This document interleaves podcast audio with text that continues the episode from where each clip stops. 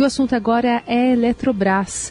A gente vai falar sobre a privatização da estatal, seus impactos para a população nas contas de luz, as possibilidades de novos investidores aplicarem na empresa, os principais aspectos, consequências jurídicas né, desse processo, o que, que ela representa aqui para o Brasil, com o nosso entrevistado, economista e sócio-diretor da LCA Consultores, Fernando Camargo. Obrigada por estar aqui, Fernando. Bom dia. Bom dia, Carol. Bom, esse processo de privatização que a gente está acompanhando da maior empresa de energia elétrica da América Latina tem previsão de movimentar quase 70 bilhões de reais ao longo dos próximos anos. Boa parte vai direto para o caixa do governo. Estávamos aguardando esse julgamento do Tribunal de Contas da União, foi finalizado, realizado nessa semana. Para o brasileiro, uma pergunta básica a ser respondida é qual foi, aliás, se foi uma boa decisão de gestão de ativos do Brasil e se a conta de luz vai baixar. Eu repasso essas perguntas para você. ok. É, acho que antes de, de, começar a responder isso diretamente, é, lembrar que a Eletrobras é um ativo bem importante. Né? Estamos falando de uma empresa que tem mais quase um terço do total da geração de energia do país. É muito concentrada em hidrelétricas. É a Eletrobras quem tem as principais hidrelétricas, quem construiu as, há um tempo atrás eram as maiores hidrelétricas do mundo só superadas mais tarde pela China, e ainda assim são usinas muito importantes. É, e tem cerca de 40% da transmissão, das linhas de transmissão é, do país inteiro também. É, era para ser uma empresa privatizada já lá, na, lá atrás, lá nos anos 90, quando teve o início do processo de privatização no setor elétrico.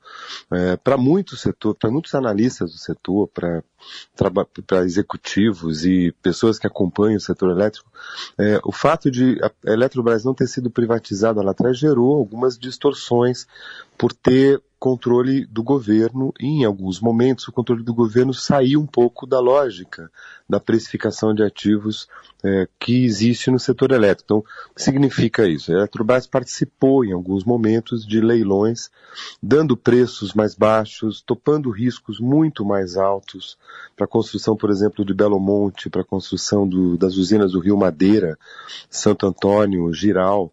É, teve um, a mão forte da Eletrobras é, comprando riscos muito maiores e riscos que o setor privado não, tava, não estava disposto a correr. Isso traz um papel importante, mas isso naquele momento distorcia a visão de mercado na, de boa parte da, dos concorrentes e criava uma, enfim, uma, uma concorrência que não era muito razoável. É, e um crescimento que muitas vezes levou a Eletrobras a ter muitos problemas. É, houve um momento em que foi necessário reduzir pesadamente as dívidas, é, fazer uma redução grande da, do, do, do, das despesas operacionais, houve um programa de demissão voluntária muito importante na Eletrobras, houve a venda de várias empresas que não eram eficientes, que geravam prejuízo. Então, houve, sobretudo na gestão do Wilson Ferreira, que era da CPFL, um processo de ajuste muito relevante na Eletrobras, finalmente até que ela passou a dar lucro. Então, estamos falando de uma companhia muito importante no mercado e lucrativa nos últimos anos.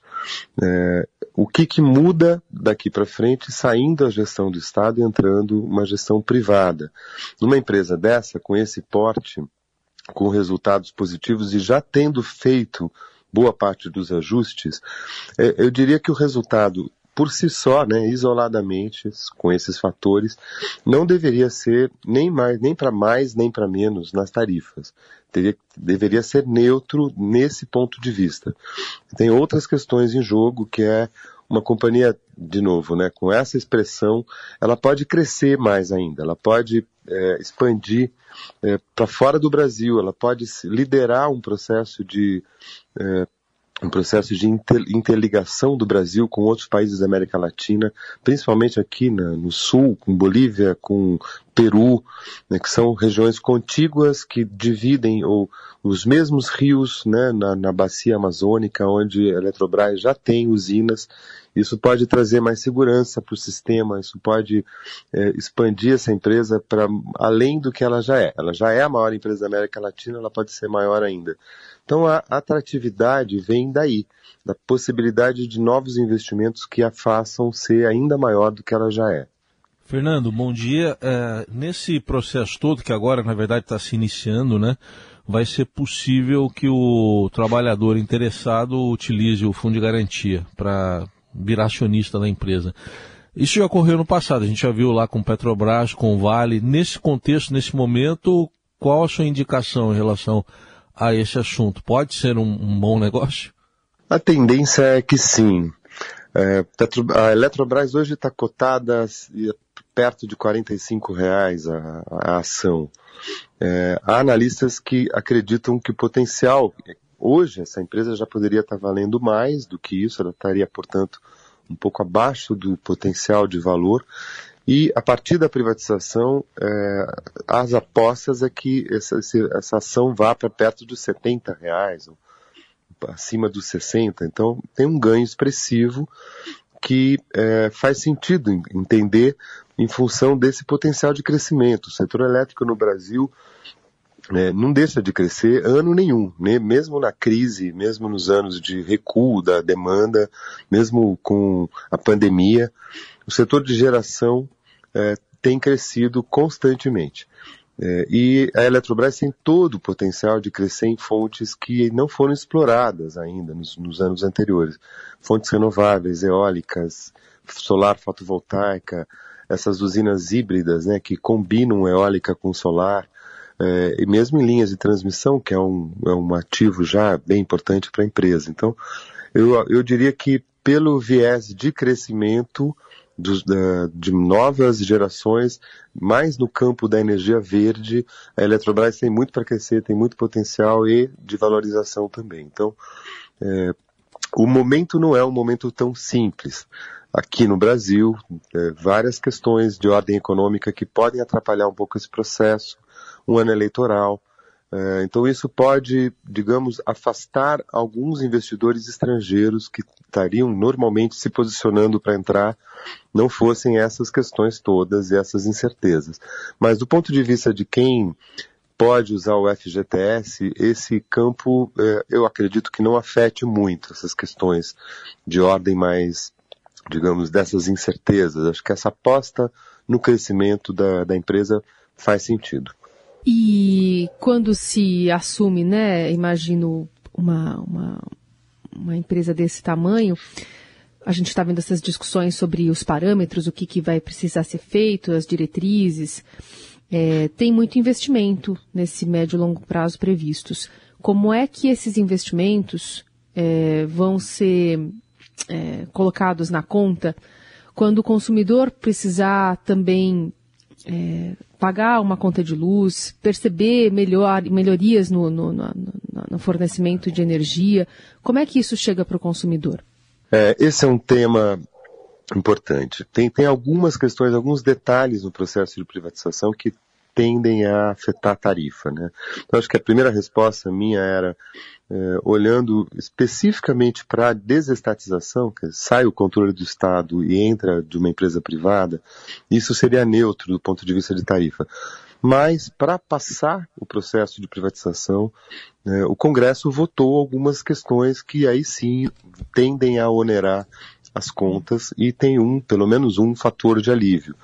Começar por esse fator de alívio é, tem uma expectativa de entrada de cerca de 70 bi de reais em função dessa venda de ações do, do hoje em mão do governo para a iniciativa privada.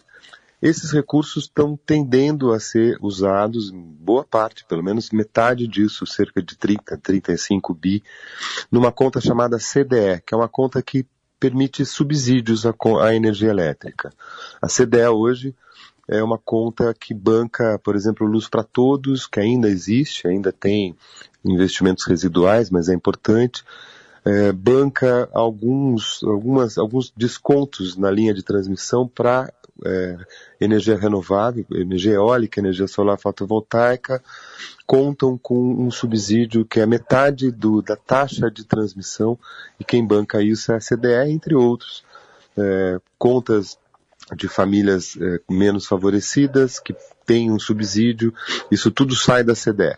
Então, alimentar a CDE com 30, 35 bi significa permitir um desconto na tarifa de energia que pode ser determinado pelo governo, é, porque isso pode, pelo menos, reduzir o impacto de novos aumentos que estão vindo, em função da crise do ano passado, né, tem essa discussão nesse ano de aumentos que são normais, são regulamentados pela ANEL, são corretos, é, são contratuais, né, portanto, é, o Congresso hoje tem pensado me mecanismos para é, tentar barrar esses aumentos, o que não é uma coisa bem-vinda do ponto de vista de uma de, uma, de um contrato, de, uma, de um mercado regulado, tanto é quanto esse da, da energia elétrica. Então, nesse momento, usar a CDE para reduzir o impacto nas tarifas é uma das principais, digamos, vantagens que os, os, os políticos estão vendo nesse processo. Uhum.